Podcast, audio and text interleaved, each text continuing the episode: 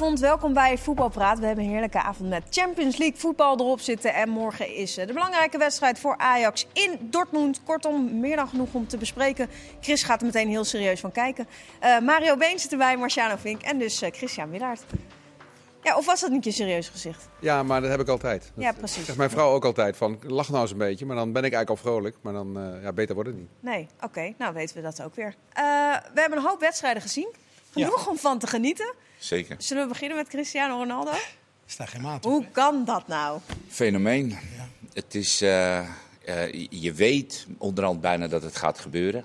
Uh, eerste helft Manchester United voetbalde mee. Maar um, Atalanta had gewoon overhand. Ja. En met een fantastische koopmijners. Echt als een patroon speelde die. Hij moest uh, bij balverlies uh, Pogba oppakken. Nou, ik kan me voorstellen dat je daarvoor naar een betere club gaat. Hè, dit soort wedstrijden. Maar hij was zo comfortabel aan de bal. Elke bal die verstuurde die over 40, 50, het maakte hem niet uit. En met Zapata voorin had hij, had hij gewoon iemand waar hij de ballen kwijt kon. Nou, en dan weet je onderhand, weet je, die gevaarlijke uh, periodes dat, uh, dat Man United zeg maar toch op zoek gaat naar die 1-1. En daar is dan Ronaldo met een fantastische combinatie door het midden. En hij schiet hem feilloos in de hoek.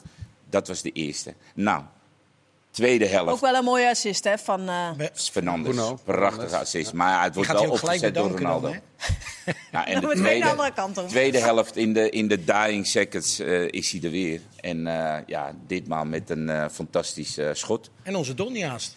Die maakt haast nog de winnende. Ja, Donny van de Beek nog een kans in extremis. Ja. Weet je, dit is, dit is meer dan kwaliteit. Dit is... Um, zo leven in een wedstrijd. Want ik heb ook vorige keer een wedstrijd gezien dat hij zo kwaad werd dat het allemaal niet liep achterin en ze de doelpunten makkelijk weggaven. En dan staat hij ergens weer op. Weet je, hij vindt weer een kracht. En op de goede plaats, hoe hij het doet. En hij schiet hem erin. En ik vond het echt vandaag. Ik gaf geen stuiver meer voor Man United.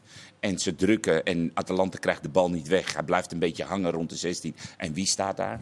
Maar ja, maar name... het, is echt, het is echt bizar. Want elke keer ook in die blessuretijd gewoon dat je denkt, nou, dat zal nu wel... Ja, maar met name waar ze staan. Ze weten, hè, dat had Lewandowski vandaag ook weer, die weten gewoon waar een bal gaat vallen. En ja, dat is een kwaliteit die is ook niet uit te leggen en ook niet aan te leren.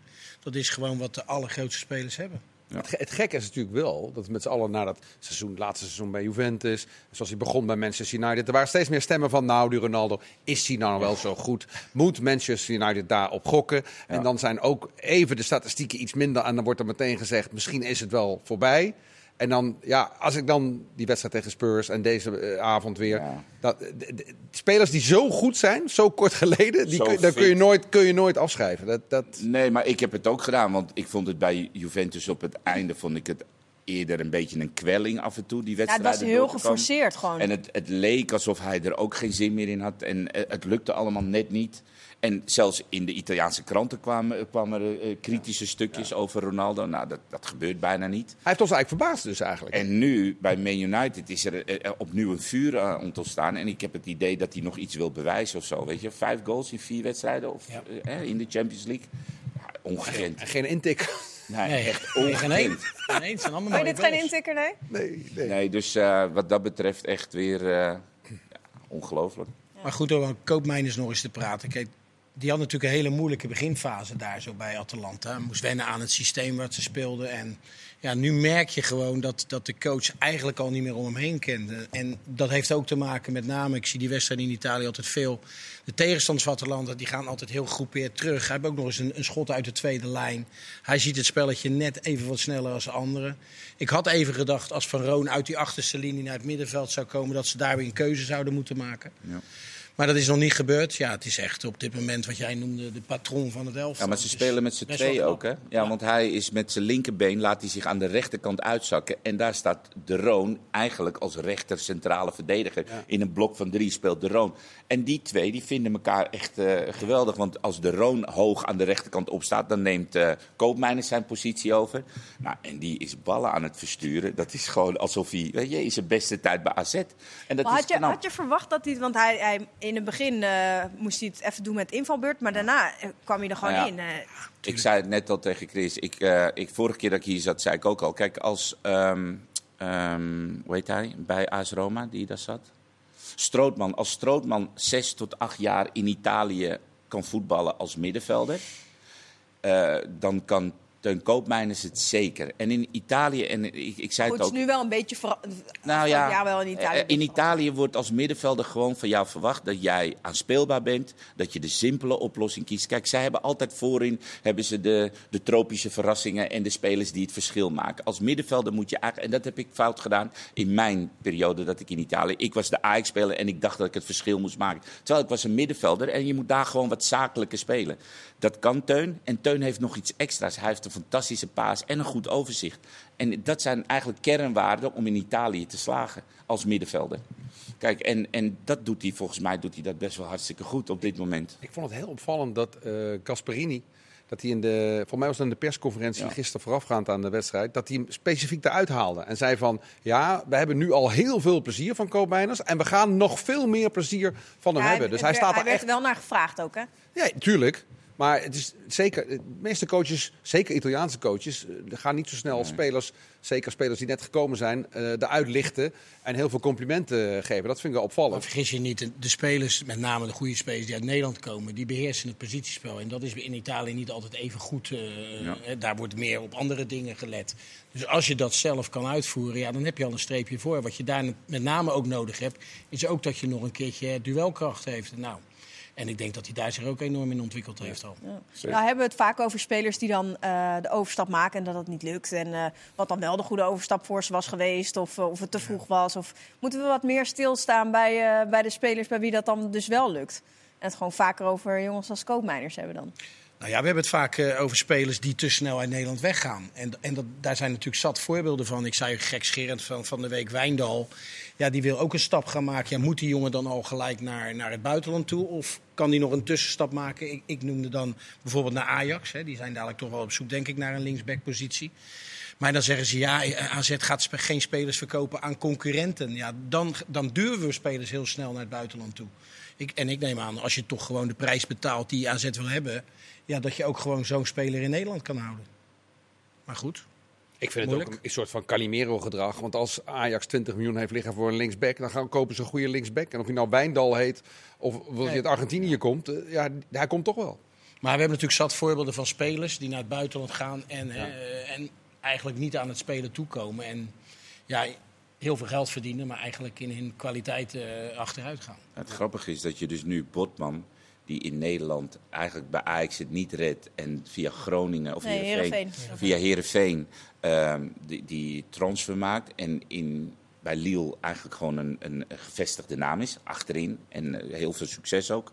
En dan heb je eh, nu die- of nee, niet Casanvirio, eh Matusiwa die daar in het buiten speelt. Rosario die het gewoon basis speelt, die het goed doet. Dus eigenlijk de jongens die misschien niet heel erg opgevallen zijn. Die geruisloos hun, eh, hun wedstrijdjes hebben gespeeld. En die dan een transfer maken naar het buitenland. Dat die misschien eerder aarden en wat minder verwacht met minder groot Maar het is, ook, het is ook verwachtingspatroon. logisch toch? Want de, degenen die uitblinken in de eredivisie, dat moeten dan frivole spelers zijn. Ja, en dat bedoel ik. Dus het verwachtingspatroon is een stukje minder voor die gasten. Ja. Dus die kunnen geruislozer in, zich inpassen en wennen aan cultuur, team. En zonder En dat wij daar met een, direct met een loop Ja. bovenop zitten en zeggen van nou, het lukt niet. En het is ook een verschil of je naar Nice gaat, waar ze een selectie hebben van 25 spelers, waarvan er eh 16, 17 echt in aanmerking komen voor Ja. het eerste. Of dat je als Donny van der Beek naar Man United Of gaat, Noah- waar 40 Noah Lang. rondlopen die 3 miljoen verdienen. Ja, dat, dan kun je beter naar Club Brugge of naar Nice. Ja. En dan ben je waarschijnlijk uiteindelijk, drie jaar verderop in je carrière, ben je wel Dan degelijk is die stap ook makkelijker. Hè? Ja. Dan is die stap ook Ja, een soort tussenstap. Absoluut. Er waren natuurlijk nog meer eh, wedstrijden in de Champions League. Eh, we gaan niet elke wedstrijd eh, aflopen. Maar wel leuk dat Ziyech de matchwinner was bij de wedstrijd van Goeie Chelsea. goal ook. Ja. Goeie goal. Chelsea speelde toch heel volwassen. Ik vind dat echt wel een elftal die toch het een en ander mist. En als je ziet hoe ze dit soort wedstrijden toch gewoon... Ze winnen maar met 0-1, maar... Ja, maar ook wel een beetje, ja, wel volwassen, maar ook wel een beetje Yes. saai. Ik vind het ook. Ja, maar ik hou er wel van. Kijk, ze weten gewoon wat er moet gebeuren in dat soort wedstrijden als die wedstrijd winnen. En dat hebben ze ook zeer overtuigend gedaan. Ze hebben heel weinig weggegeven. En ze hadden wel wat meer goals kunnen maken. Ze missen ook de nodige spelers op dit moment natuurlijk. Maar Ziyech was wel heel erg bedrijvig, vond ik. Ja, zeker. Maar ik, ik, ik betrap mezelf er ook op als ik Chelsea kijk dat ik ga schakelen. Of dat ik dan eh, bij wijze van spreken Wolfsburg. eh, Ja, of nog een ander wedstrijdje erbij kijken. Maar ehm, ja, het zakelijke dat brengt ze op dit moment heel, Heel erg ver, ver. En ja. het schijnt dus dat ze heel veel, ik, ik volg de Premier League, maar dat ze heel veel in de Premier League scoren en dat het allemaal wel loopt. Alleen ik vond het nu, zie ik, leuk dat ik hem weer zag spelen. En hij speelde echt wel eh, bedrijvig. Hij was overal, alle corners nam hij. Hij, hij, hij was bij elke aanval zowat betrokken. Van de En- linkerkant speelde hij, vond ik Ja. opvallend. Hebben we eigenlijk in Nederland nooit gezien. Dat hij... Nee. Ah, ja, hij zwierf een klein beetje. En hij zorgde in ieder geval dat hij bij de goal op het juiste moment voor de goal was. Dus eh, ja, wat je zegt. Ja, mooi Tuchel goal. zegt dan nog wel dat hij nog veel meer moet doen eigenlijk. Is dat dan om hem te prikkelen? Is dat de Ja, manier om ik, hem ik, te ik, prikkelen? ik las een interview met, of, of misschien was het ook een persconferentie, dat vond ik wel heel opvallend. Want onder Tuchel heeft hij natuurlijk in principe minder speeltijd gehad dan eh, daarvoor.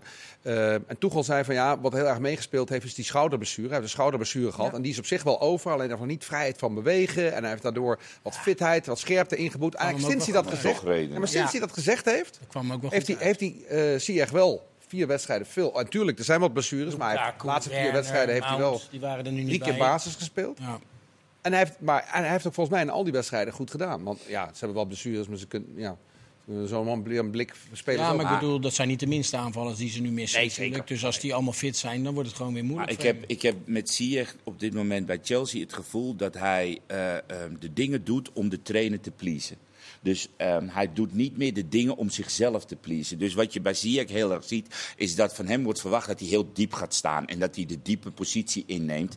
En dat is een positie waar hij eigenlijk helemaal niet moet komen. Hij moet de regisseur zijn. Regisseur zijn. Ja, hij moet de paas geven. Hij moet de paas geven. En nou is hij vaak eindstation. En dat doet hij alleen maar om te mogen spelen. En dat de trainer zegt, je hebt het goed gedaan. Terwijl eigenlijk de Ziyech die wij kennen, die is daar was van. En die denkt van, wacht even, geef mij de bal. En ik verstuur ze wel. En ik zorg dat we tot die kansen komen. En dat vind ik heel vreemd om te zien dat hij, Ja, hij zich past zo... sowieso eh, niet echt bij hoe, eh, hoe Chelsea speelt. Nee, precies. Die plek Dus hebben ze dat- niet in dit dat systeem. hebben ze helemaal niet meer. Dat- In dat 3-4-3. Nee. Waar moet hij dan staan? Ja, dat- nou ja, ja, of hij moet een van die twee middenveldposities. Hij blijft natuurlijk wel het vernuft hebben als hij van een zijkant speelt en hij krijgt de bal en er komen backs overheen. Dan heeft hij wel het vernuft om mensen ballen mee te steken of, Ja, maar die- of zelf naar binnen Maar die te gaan. paas die kan hij niet geven, omdat Nee. hij degene moet zijn die eigenlijk op Ja. diep, diepe positie moet staan. Dus die, die zie ik eh, trademark, die zo bij de tweede paal op Ja, die, die rol moet hij invullen. En dat wil Tuchel. Ja, en dat is dan wel heel gek als hij daar dan een beetje verloren rondloopt. Ja, Dat vind ik jammer. ja. Hij speelt wel veel zuiniger. Hè? Dat is wel een van de dingen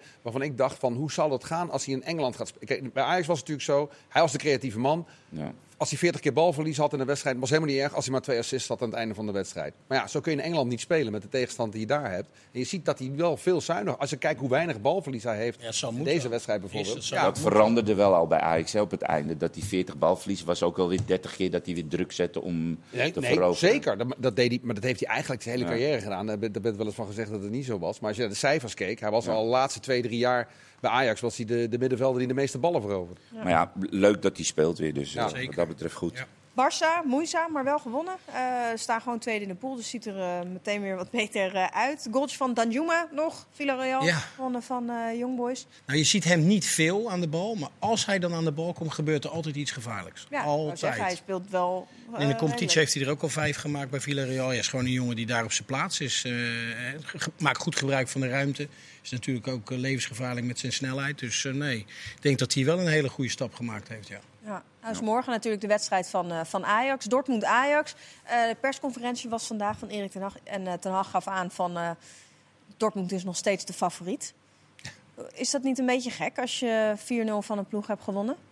Nou, ik begrijp wel wat hij bedoelt. Kijk, een, een Duitse ploeg en met name Dortmund, Bayern München, die zijn gewoon in staat helemaal. Ik, ik denk dat Dortmund Ajax een beetje heeft onderschat de eerste wedstrijd. En dat bedoel ik niet onderschat in de zin van dat ze helemaal niet wisten waar Ajax toe in staat was, maar dat zij wel gedacht hebben van, nou weet je, een punt is voldoende en wij eh, zijn eh, zo'n sterke ploeg, we hebben Haaland, we kijken wat er te halen valt. Nou, Ajax heeft die eerste wedstrijd gewoon zwaar gedomineerd. En die heeft ze eigenlijk de les gelezen van hoe jij aanvallend en een ploeg eigenlijk in de tank kan houden. Daar komt een 4-0 uitslag uit. Nu is, is hij eigenlijk zo geschrokken dat hij de laatste drie, drie wedstrijden in de competitie, Vijf. één beker en is hij met vijf man achterin gaan spelen. Hij is aan het experimenteren met drie centrale verdedigers. Ja, maar ook zodat omdat ze in de competitie best wel veel tegendoelpunten ja, krijgen. precies. Dus Ja. hij is met drie centralen nu aan het experimenteren. En dat, ja, dat werkt wel, weet je. Het zijn drie overwinningen hebben ze te, te, te pakken gehad. En ik denk dat eh, een Duitse ploeg, als ze eenmaal hun zin hebben gezet op een bepaald resultaat... nou, dat weten we uit het verleden ook wel, de WK's en de EK's en eh, de Bayern Münchens, eh, dat ze daar ook wel uh, toe in staat zijn. Dus ongeacht dat, dat er een aantal spelers als Guerrero en Haaland er niet zijn, en um, ze misschien nu voorin spelen met Royce en met... Um, Brand erachter. Brand erachter. En, het is wel lekker als dat je tweede keuze is trouwens. Nee, ja, maar, maar ondanks dat ze dus nu een, waarschijnlijk een iets mindere aanval hebben, zijn ze toch in staat om, om het Ajax heel zwaar... Jij vindt Dortmund ook de favoriet? Ik, denk dat um, ik zeg niet de favoriet, maar ik zeg niet dat Ajax de favoriet is. Snap je een beetje wat ik bedoel? Ja, 50-50 heet dat. 50-50, ja, zoiets. ik denk een 50-50 wedstrijd. Maar als je, Mario, als je, als je een ploeg zo de wil hebt opgelegd... Ja, maar dat was een, een andere wedstrijd. Ik moet zeggen, in die thuiswedstrijd speelden hun met vier achterop, waardoor steeds de ruimte aan de zijkant uh, kwam. En dat ze heel veel moeite hadden met lopende mensen, ook vanuit het middenveld. Nou, wat Marciano zegt, ze hebben de laatste weken dan met vijf gespeeld.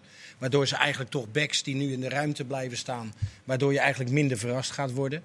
Ja, en het blijft toch Dortmund. Hè. Ik heb nu ook een paar wedstrijden van ze gezien. Zijn toch in staat. Het is niet alleen Haaland. Hè. Dat, dat dachten we altijd wel. Maar ze hebben Hazard voorin met Reus. Dan hebben ze die brand erachter. Gewoon Bellingen. goede spelers. Een goed middenveld inderdaad met Bellingham en uh, onze vriend, hoe heet die, uh, Wietzel. Ja, het is gewoon een hele goede ploeg. Maar wat ik al zeg, ik denk wel dat ze niet dezelfde fout gaan maken als wat ze hier in de Arena gedaan hebben. Nee, dat is wat Ten Hag ook zei. Van ze waren vooraf uh, de favoriet. Uh, mijn haar zit de hele tijd vast aan een klemmetje hier. Dus dat is top. uh, ze waren vooraf al uh, de favoriet. Dat is door één wedstrijd niet veranderd. Maar toch voelt het wel een beetje gek als het verschil zo groot was.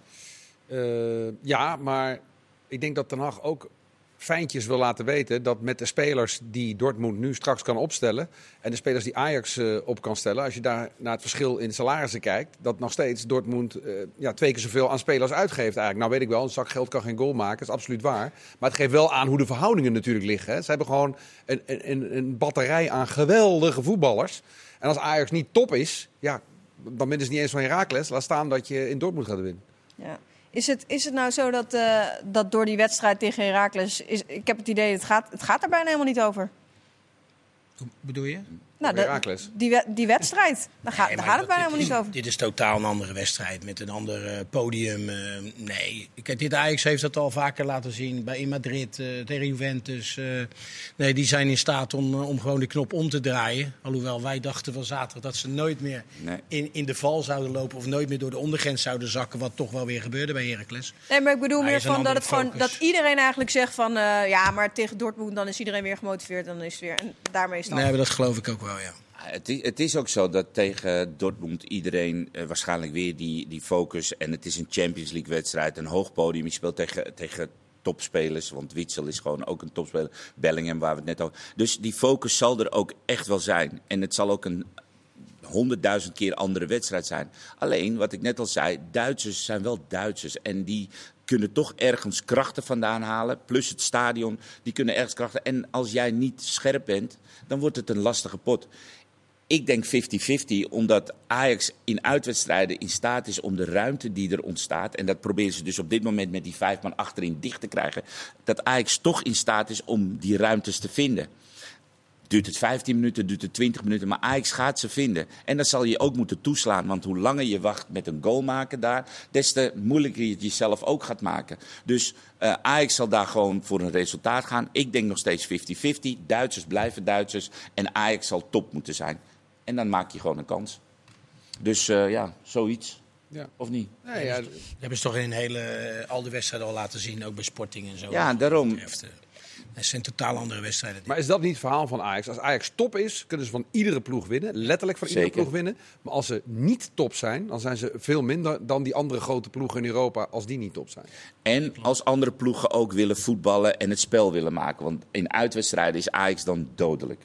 Op het moment dat andere ploegen uh, uh, de beuk erin gooien, een beetje wat Heracles heeft gedaan, en het uh, compact en klein en vervelende wedstrijd, lopen. heel veel lopen, dan heeft Ajax daar moeite mee. En dan nog kunnen ze winnen en dan nog kunnen ze een resultaat halen. Alleen het gaat erom dat Ajax, vind ik, in uitwedstrijden beter voor de dag komen, omdat de ruimtes er zijn. Alleen nu, Dortmund heeft gewoon geleerd van de vorige wedstrijd. Ze zullen niet in de war zijn van de entourage daar, denk je, Marciano?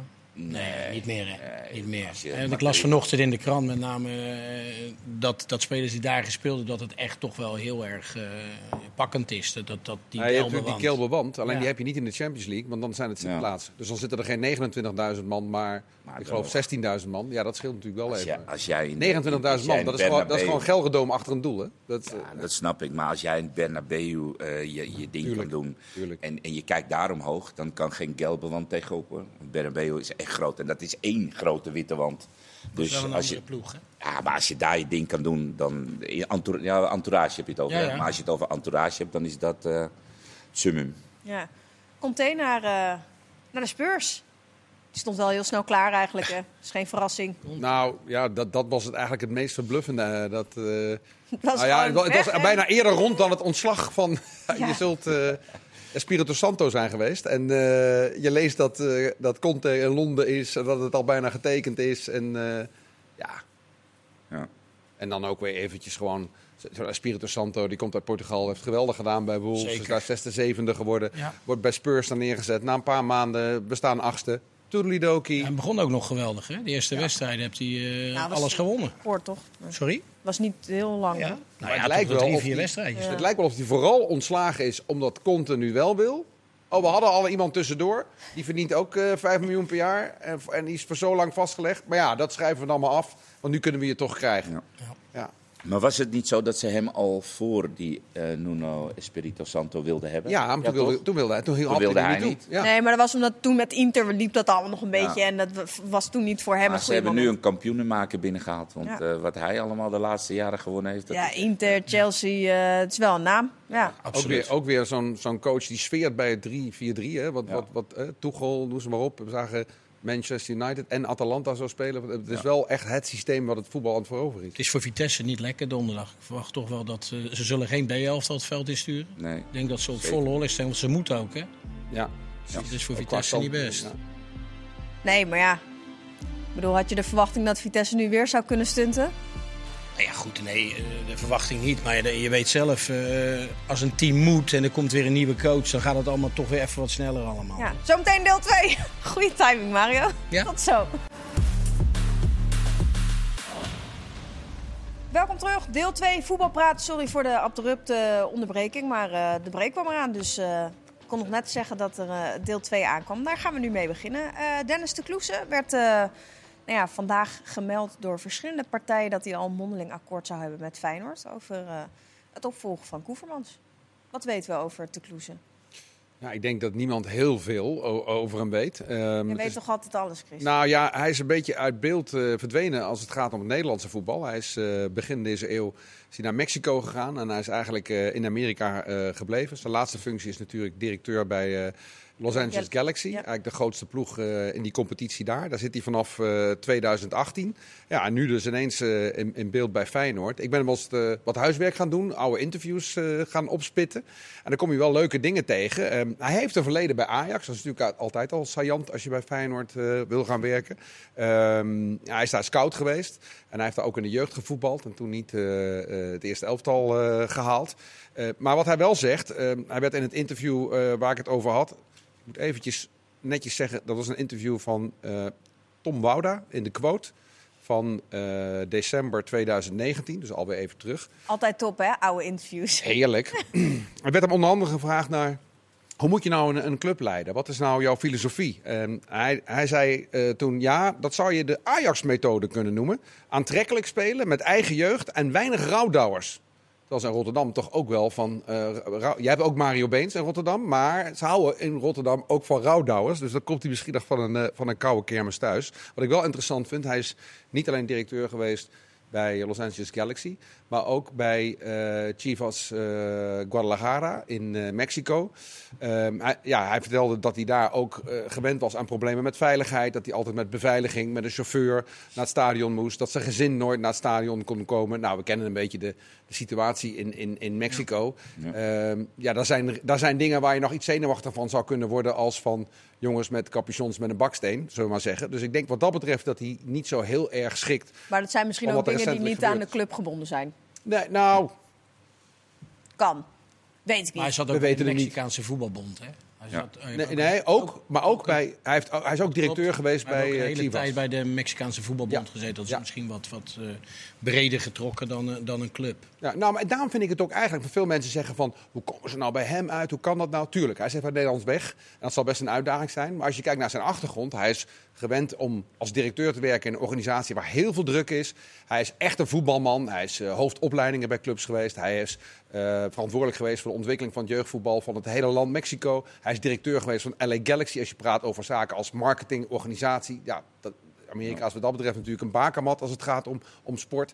Ja, ik, ik, vind de, ik vind de gedachte niet zo gek om met deze man eh, per te wanneer kijken of moet hij dat? zeker kan gaan. Hm? Per wanneer zou die eh, beginnen? Januari. Ze zeiden per 1 januari. Januari. Maar met name, wat, wat, wat goed is, is dat hij in ieder geval in al dat soort grote keukens heeft meegekeken. En dat hij ook natuurlijk scout geweest in die gebieden is. Dus dat betekent dat, eh, dat hij wel heel, heel erg in het Mexicaanse is, het Amerikaanse voetbal. Dat hij daar best wel misschien zijn contacten heeft waar die Feyenoord ook weer verder Hij kunnen zal een heel goed netwerk hebben, toch? Dat denk ik wel, ja. ja. ja. Maar ik las ook dat hij graag, want ik, ik dacht ook Los Angeles of Rotterdam. Ja, ik weet niet wat ik, wat ik zou doen, maar ik geloof dat hij ook terug wil met zijn ouders. Dat hij wat dichter bij zijn familie weer komt. Qua staat- maakt het niet veel uit in ieder geval. Sorry? Qua weer maakt het niet veel uit. Nou, het scheelt een paar graadjes. Maar het kan inderdaad een hele interessante keuze zijn, absoluut. Ja, Ja. Maar stel dat het, dat, Wel dat het wel, functie. echt zo, eh, wel echt zo is, dan hebben ze het vrij snel voor elkaar. Ja, ja nee, het was in eerste instantie, dat moet je ook maar van, van wat je leest natuurlijk, een eenmansactie van Verbodegom eh, geweest zijn. De, de man, eh, de, de Raad van Commissarissen. Maar het moet wel breder gedragen zijn, wil zoiets doorgaan. En ik geloof dat dat er wel doorheen is, want ik hoorde dat hij al mondeling akkoord was. Dan neem ik aan dat dat ook wel goed zal komen. Hij heeft in ieder geval gelijk een, een aardige klus met het, met het nieuwe stadion natuurlijk, dat dossier wat er ligt. Er zal ook een klap op gegeven moeten worden. Dus eh, nee, het is geen makkelijke, makkelijke uitdaging, maar het is wel iemand die in ieder geval weet waar het over gaat. Als we dan toch in het rijtje met eh, beleidsbepalers en zo eh, zitten, dan gaan we even een uitstapje maken naar de voormalig beleidsbepalers. Ze zullen zichzelf misschien nog wel graag als beleidsbepalers zien. Platini en eh, Blatter. Het is eigenlijk, ja, als, het, Ja. als, er, als er een bericht voorbij komt, dan denk je, ja, dat is toch geen nieuws meer. Maar ze waren vandaag toch weer, wel weer even in het nieuws. Ja, ze zijn aangeklaagd. Ik dacht, nou, wat hebben ze nu weer fout gedaan? Dus ik ben er, ik ben er even ingedoken. Nou, ze hebben eigenlijk niks nieuws eh, fout gedaan. Het gaat nog steeds om die zaak uit 2011. eh, waarbij Platini 1,8 miljoen euro heeft gekregen van, van de FIFA, van Blatter dus. En dat was voor werkzaamheden die hij tussen 98 en 2002 had verricht. Maar dat was geen contract, dat was mondeling afgesproken. Ja. Was alleen even vergeten te betalen. En negen jaar later was het alsnog netjes overgemaakt. Enigszins verdacht, vooral ook omdat eh, Blatter vlak daarna herkozen moest worden als eh, president eh, van de FIFA. Nou, in 2015 is het allemaal aan het licht gekomen. Toen heeft Blatter een schorsing, ik heb het nog even opgezocht, van acht jaar gekregen. Is later zes jaar van gemaakt. Die schorsing is nu afgelopen. En ze hebben hem snel nog even zeven jaar extra gegeven. Hij is 85, Ja, ik dus schorsing loopt af. maar 85. Hij loopt af als hij 92 is, die schorsing. Dus ik sluit niet uit dat we Blatter dan weer terugzien. Dan Platini, die heeft toen een schorsing van acht jaar gekregen. Die is teruggebracht naar zes en daarna naar vier jaar. Eh, en die gaat deze maand beginnen eh, bij de internationale spelersvakbond FIFPro. Gaat dat door, vraag je je dan af. Want hij is aangeklaagd voor eh, fraude, verduistering, valsheid in geschriften en medeplichtigheid aan wanbeleid. Maar het gaat dus allemaal om die zaak die in 2015 aan het licht is gekomen over die betaling in Stond 2011. dat nooit op papier, hè? Nee. Het heeft Nee, nooit nee, dat was een mondelinge afspraak. Ja. Soms moet je goed geheugen hebben. Kan je zo 1,8 miljoen euro eh. Maar ja, goed, als hij daarvoor wordt beschuldigd, zo'n Platini, dan kan je ook gewoon de gevangenis gaan. Nou ja, inderdaad. Voor dat soort zaken. Ja, ja, in Zwitserland kun je daar, net zoals in Nederland, gewoon voor de gevangenis in gaan. Kijk er niet van op hoor. Ja. En, of je, en of je dan als FIFPro moet zeggen van nou laten we die lekker deze maand in dienst eh, nemen. Ja, eh, wordt vervolgd. Hè? Ja. Ehm, als we toch even weg zijn van het voetbalveld. eh Vert Grapperhaus, demissionair minister van Veiligheid en Justitie, was vandaag in gesprek met eh, Marianne van Leeuwen, de nieuwe directeur eh, betaald voetbal. Daar hoorden we een paar dingen in, of tenminste hoorden, was er niet bij, gelezen. Ehm, dat Van Leeuwen zei, ja, we hebben wel alle, alle tools en instrumenten, dat is het Nederlandse woord, om, nou ja, om de ongeregeldheden aan te pakken. We moeten ze alleen even afstoffen. Ik vraag me dan af, wat voor, wat voor instrumenten hebben we het over? Geen idee. Ja, eh, meldplichten. eh, je, Stadionverboden. Deze, deze hele problematiek die er, nu, eh, die er nu heerst in de stadions en buiten de stadions, maar met name ook in de stadions. Hè, de- het vuurwerk wat er allemaal meegenomen wordt, maar ook gewoon eh, knokpartijen die we de afgelopen weken hebben gezien. Is het niet gewoon een optie om gewoon vakken en ongeacht wie het gedaan hebben of eh, de, de goede hè, onder de, de, de, de kwade moeten leiden, maar dat je gewoon hele vakken leeghoudt en dat de KNVB-schorsingen of eh, dat soort sancties oplegt, dat gewoon bepaalde vakken leeg blijven en dan moeten ze maar. oh, bedoel je wanneer? Welk, nou ja, stel je voor dat bijvoorbeeld een vak, hè, nou hadden we in de Europa Cup wedstrijd dat er vuurwerk naar beneden werd gegooid. Er wordt ook bij, wat was het bij, voor mij Go Ahead Eagles werd er ook vuurwerk naar elkaar Ja, gegooid. Go Ahead eh, Pack. Nee, Go Nou, Ahead Pack. Nou, dat, Wat jij bedoelt. Nou, precies. Maar dat dus eh, zo'n vak door de KNVB eh, ehm, ja, ontruimd wordt. En dat daar gewoon de volgende wedstrijd voor de thuisclub, de eerstvolgende thuiswedstrijd, dat zo'n vak leeg blijft. En dan zal je dus zien, hopelijk, dat, dat er wat meer controle komt onderling. Want nu is het zo dat die raddraaiers die daartussen zitten en die dus eigenlijk de hele boel meenemen en, en ja, dat eh, excessief geweld eh, inleiden, dat die gasten denken van ja, er gebeurt toch niks. En, en ze Maar kunnen ons je- toch niet pakken. maar Als je zo'n vak leeghaalt, dan eh, regelen ze toch gewoon dat ze ergens anders kunnen zitten. Nou, dat weet ik niet, want ze zijn toch gewoon normaal seizoenkaarthouders. Zo'n zo'n stadion is Ja, toch maar gewoon... dat, dat, Maar wat, maar wat ik bedoel te zeggen is dat je meer moet naar de sociale controle onderling. Dus dat bij wijze van spreken, kijk, als jij mij, als jij mij in mijn portemonnee gaat treffen, dat ik drie keer niet naar een stadion kan terwijl ik een seizoenkaart heb. Ja, de volgende keer zullen we misschien met 50 man wel er wat van zeggen. Kijk, in je eentje zullen een heleboel mensen niks zeggen. Nee. Maar is het dan niet zo dat je weer terug moet naar wat er zeg maar, vroeger was sociale controle? Dat als er een idioot ertussen staat met whatever in zijn handen en die wil dat gaan gooien, dat daar eventjes tegen ja, opgetreden dus wordt. als Want nu- Mario zich nu misdraagt, dat wij zeggen, Mario, doe nou eens even een keer normaal. kappen mee. Want, Mario? Bijvoorbeeld, ja. maar snap je, want nu gebeurt er eigenlijk helemaal niks. Zo'n club die zegt, ja, nou ja, we- het zijn er maar een paar. Het zijn maar een paar rotte appels. Ja. Maar ja, Maar dat weet gaat je, er moet wel iets gebeuren. Nou, ik, ik, ik, ik ben het met eh eh, Marciano eens. En ik denk ook dat wat er misschien onderschat wordt. de- Iedere keer wordt er verschuild achter. Ja, maar de bewijslast. Ja, maar het zijn er maar een paar. Ja, maar. Maar wat we denk ik uit het oog verliezen is dat buiten het voetbal er met steeds meer argwanende ogen wordt gekeken naar wat er in die stadions allemaal gebeurt. Het ziet er natuurlijk echt heel slecht uit. Politiebusjes die worden afgebroken. eh, eh, vuurwerk wat over en weer wordt gegooid. eh, Ja, die ja. busjes zijn buiten het stadion. Nee, natuurlijk. Maar dat heeft natuurlijk wel met voetbal te maken. De, de gemiddelde burger die nationaal kijkt, die denkt samenleving. van... Nee, ik- Waar zijn we mee ik- bezig? ik We hebben een pandemie. het, het zijn er ook maar een paar. Alleen ik, ik vind wel dat sommige mensen vergeten. Want en dan heb je het over de mensen buiten het voetbal. Die zitten altijd, ja, eh, bij het voetbal gaat altijd. Maar vergis je niet, hè? Hoeveel mensen gaan er naar het voetbal? Gewoon nu de stadions weer vol mogen. Hoeveel mensen er in een weekend naar het voetbal gaan? Dat Dat zijn ben ik, absoluut, ben ik absoluut met je eens. Maar ik denk dat het voetbal wel iets aan zijn PR moet doen. Want als je, als je wil dat er... Hè, toen, toen er een pandemie was, wilden we op een gegeven moment weer publiek in de stadions. En dan ga je daarvoor lobbyen. Ja, als je daarvoor lobbyt, maar je hebt één of twee jaar daarvoor... of één of twee jaar daarna niks gedaan aan incident op incident op incident. Want dat is natuurlijk wel zo. Hè. Het is niet een verdwaald iets. Nee, het is ieder weekend raak. Eén, twee, drie keer. Ik, ik, ik ben voor mijn, werk, ben, ja, ben voor mijn werk heel veel in de Bundesliga geweest. Als je daar een, een, een glas op het veld gooit, nou, de wedstrijd daarna, dan, dan hangt er een net. Ja, kun je iets minder goed zien. Maar ja, iemand gooit een glas, precies wat jij zegt. Dan leiden de, sle- de, in de goede onder de In kwade. het Feyenoord staan, ik weet niet of je daar wel eens geweest bent. Daar hebben ze een, een hele grote ruimte met alle camera's van het hele stadion. En jij kan gewoon zien wie wat doet en wie wat gooit. Elk vak is echt helemaal met, met camera's, eh, kan, je, kan je volledig volgen wie of wat doet. Dus in het stadion is daar best wel wat meer controle mogelijk. Maar ja, Nou, is dat, nou zal dat niet in elk stadion het geval zijn, maar Ja, dat ik, weet ik denk niet, gewoon maar- dat je naar die sociale controle moet. En, ehm, ja, maar dat gaat niet gebeuren, joh. Ja, die, maar die ja. gaan elkaar niet aangeven van dat mag je niet doen. Want dat nee, maar het gaat er niet om dat je elkaar... zijn het allemaal dezelfde Ja, type maar het gaat, er niet, het gaat er niet om dat je elkaar aangeeft. Het gaat erom dat wij allemaal een seizoenkaart hebben. En dat wij op een gegeven moment gewoon door de KNVB niet het stadion in kunnen. En dat is, op een gegeven moment zal ik echt wel tegen jou gaan zeggen van... hé hey vriend, luister, ik ga niet een twee wedstrijden schorsing en twee wedstrijden dat het vak leeg blijft. Omdat jij zo nodig eh, een idioot moet zijn. Nee, ik begrijp je wat je zegt, maar bijvoorbeeld laten we de sfeeracties zien met, met, met vuurwerk. Feyenoord heeft al meer als 100.000 euro boete gehad dit jaar.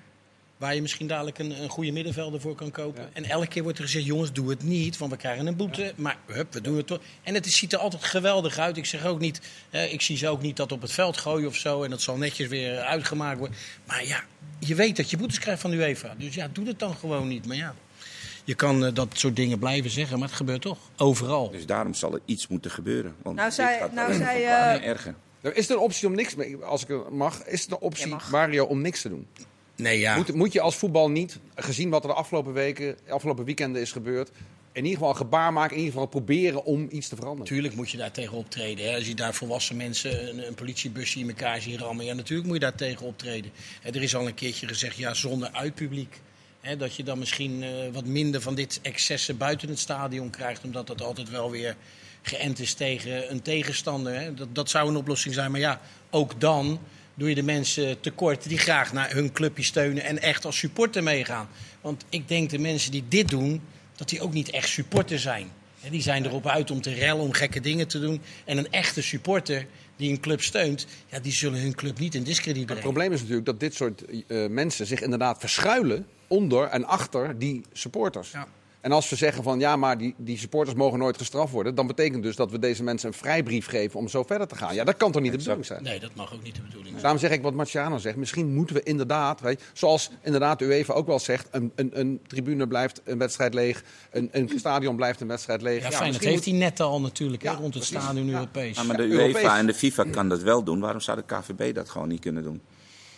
Je, als ik nu weer deze week zie dat er, dat er politie, ME over de hekken en eh, op, op mensen aan het inrammen is omdat ze zich niet kunnen gedragen. Dan denk ik, ja, weet je, hele vak ontruimen en gewoon één wedstrijd, niet, geen publiek. Nou, dat wil ik wel zien wat de volgende keer gebeurt. Want er zijn toch, denk ik, meer mensen die voor het voetbal komen dan die raddraaiers die eh, ehm, irritant willen zijn. Ja, nou, we hebben het hier alweer eh, veel te Ja, lang over. ja. Maar het is, het, Het is wel een het serieus groot probleem. Thema. Ja, nee, zeker. En daar hebben gewoon heel veel mensen last van. En, eh, Heb je nog niet eens over het bier gooien gehad? Hè? nee, zo doen we dat de andere keer, ja? Oké, is goed. Ehm, we hebben natuurlijk ook eh, eh, ander vervelend nieuws. De hartproblemen. Eh Aguero nu natuurlijk. Er was nu weer een speler in eh, Noorwegen, was het. Ja, tweede divisie. Ja, is het nou omdat, we, eh, omdat het gewoon wat vaker in de media komt... dat het er zoveel lijken? Of, of hebben jullie dat gevoel ook, dat het er gewoon meer zijn? Nou, wat mij opvalt is dat het gebeurt met spelers. En wij, wij zitten dan in de voetballerij, waar je het heel veel tegen gaat komen. Ja, spelers die ook gekeurd worden aan het begin van het seizoen. En ja, eigenlijk dan door zo'n keuring heen komen. En toch dat je weer bepaalde spelers. Ja, nu een Aguero ineens weer om ziet vallen. Nou, we hebben het met Noiri gehad, je hebt het met Eriksen gehad. Je, je ziet het steeds, steeds vaker. En wat, ja, waar dat dan nou door komt. Hè? Heeft dat te maken met een afwijking die je vanuit je geboorte hebt? Of, eh, ja, eh, kan je, het niet, of kan je de, de inspanningen niet aan die je moet leveren? Hè? Is er te weinig rust tussen wedstrijden? Al dat soort zaken. Ja, maar dat is gek, want die Aguero die zal elk jaar, eh, volgens mij doen ze elk jaar doen ze een hartfilmpje maken Ja. en, een, en een korte test. Hij is deze zomer gekomen. Hij krijgt een paar miljoen per jaar. Barcelona Ja. zal echt wel even gekeken hebben. Maar Lijkt hoe kan wel. dat dan? Nou ja, ik denk dat niet altijd eh, zoiets bij een keuring zomaar naar boven te halen is. Zo, zo makkelijk is dat gewoon niet. En als, je, en als je kijkt naar hoe vaak het gebeurt. Hè, we hebben een aantal, je noemt een aantal recente gevallen. Je kunt nog eh, Rienstra gehad bij Fortuna Ja. Sittard. Natuurlijk wat Daily Blind. eh. Ja, ik denk dat, het, dat je het niet los kunt zien van, van eigenlijk twee ontwikkelingen in het voetbal. Ten eerste dat het voetbal steeds eh, fysieker wordt. Dat er atletisch steeds meer gevergd wordt van spelers. Dat je tegen, steeds meer tegen die limiet aan eh, gaat trainen. En dat daarnaast de, de programma's eh, steeds drukker worden. En dat we ook nog een keer een periode gehad hebben met de pandemie, waarbij er op een gekke manier getraind is. Ja, en dan gaan dus mensen die, die eh, op het randje zitten, die gaan dan af en toe gaan, gaan die kwalen naar boven komen. En Ja. nou, dat is wel denk ik een waarschuwing, want het gebeurt nu zoveel dat het eigenlijk ja, wachten is op, op een gegeven moment op weer een fataal ongeluk. Ja. Ja, dat kan Ja, niet we moeten natuurlijk, kijk, we weten niet waardoor het exact komt. Dus inderdaad dan een beetje, een beetje gissen. Ik heb ook het gevoel, omdat dan door wat er met Eriksen was gebeurd... en dat iedereen er dan zo'n concreet voorbeeld en gevoel bij heeft of zo... dat als je het dan weer hoort, dat het je dan Ja. heel erg bijblijft of zo. Dat Ja, maar als heb ik- 15 jaar geleden ergens een artikel stond... eh, een topspeler van Barcelona kan drie maanden niet spelen... want er is iets met zijn hart... dan, dan had je het ook, was het ook niet ongemerkt voorbij gegaan. Zeker niet. Dit zijn zulke ernstige dingen. En zeker als jongens op velden omvallen. Ja, kom op. Dat, dat, dat, is, dat zou in alle tijden heel groot nieuws zijn. En nu Ja. gebeurt het gewoon veel vaker. Ja. Ja, met, fitte spe- met fitte mensen. En dat vind ik zo. eh, Maar hoor je dat ook bij andere Die- sporten? Hockey, ja, heb je dat hockey, eens? nee, volgens mij? Ik- Of, of we horen het niet, dat kan natuurlijk ook. Chris, maar- je hebt die cijfers vast paraat. Van Ja. hockey. Nee. Nee, ja, ik, ik, ik hoor het niet zo heel vaak in andere sporten. Ja, dopingsporten, maar weet je, daar, daar hoor je het nog wel eens dat er hartritmestoornissen. Het wielrennen had volgens mij een tijdje best wel eh, daar last van. Dat er Ja, eh, wielrenners zeker. met uh, hartritme problemen. Nou ja, weet je, was ik ook ben aan lang, doping te eh, relateren natuurlijk. ja. hè, met, Ik ben eh, al lang blij bij Sano Aguero dat het gewoon eh, dat hij zelf van het veld afloopt. Dat het, Ja. dat het eh, Ja. maar ja, wordt die en in Noorwegen, dat was dan weer een reanimatie. Ja, klopt. Ja. Ja. het is verschrikkelijk. Laten we hopen dat het in ieder geval niet eh, zo structureel blijft gebeuren. Ehm Slatan is weer terug bij Zweden. Of zoals wij het hadden gemeld, Zweden is terug bij Slatan. Eh 40. Het is, toch, het is toch niet normaal? Ja, niet dat je leven ophoudt bij 40 hoor, jongens. Dat wil ik helemaal niet zeggen. Maar eh, het, is, het is gewoon krankzinnig, die man. Ja. ja, maar Slatan is... We hadden het net over Ronaldo. Dit is er ook zo eentje. Je- iedere keer als je denkt van, nou weer een blessure, als hij er vier maanden uit denk je, nou nu komt hij niet meer terug, nu...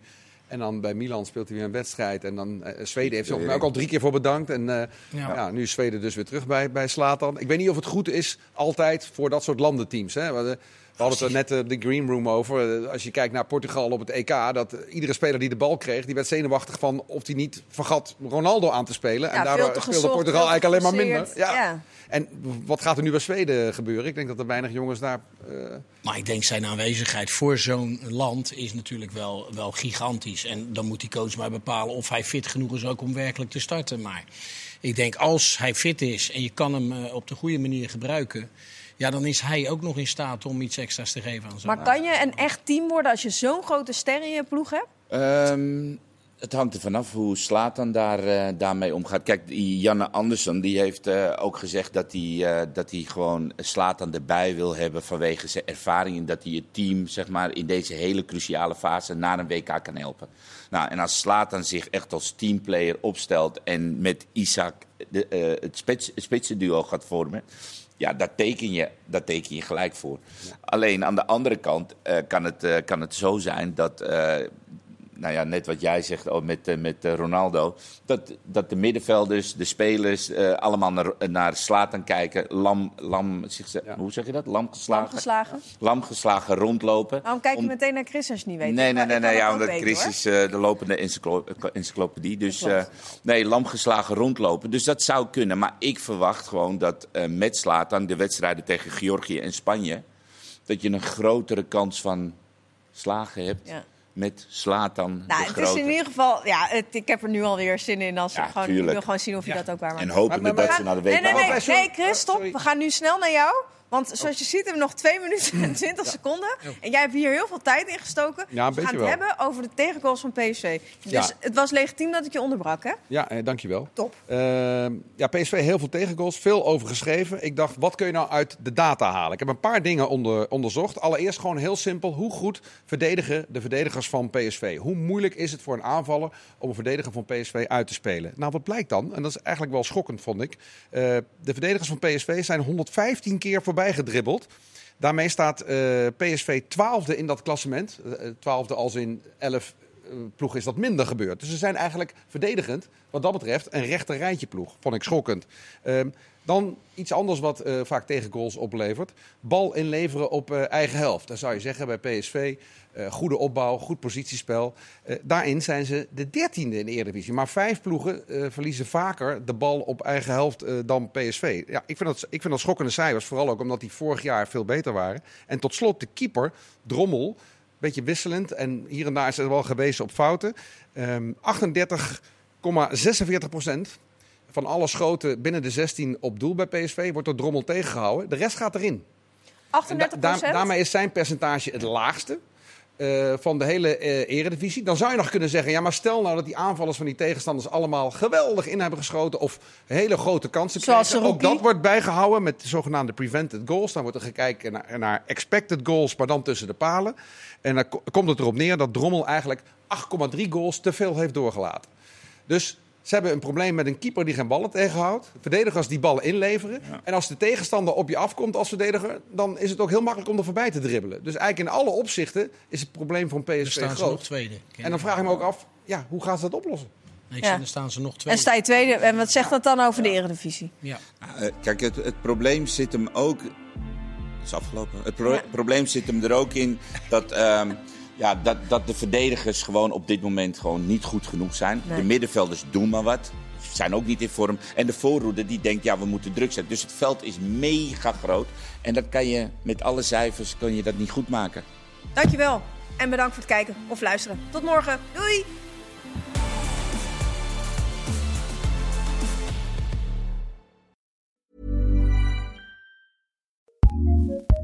ACAST powers some of the world's best podcasts.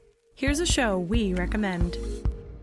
It's the question that's on everyone's mind. How do you live a good life? How much do work, health, relationships matter? What about happiness, meaning, money, and love? What if you're alone or anxious, ill or in pain?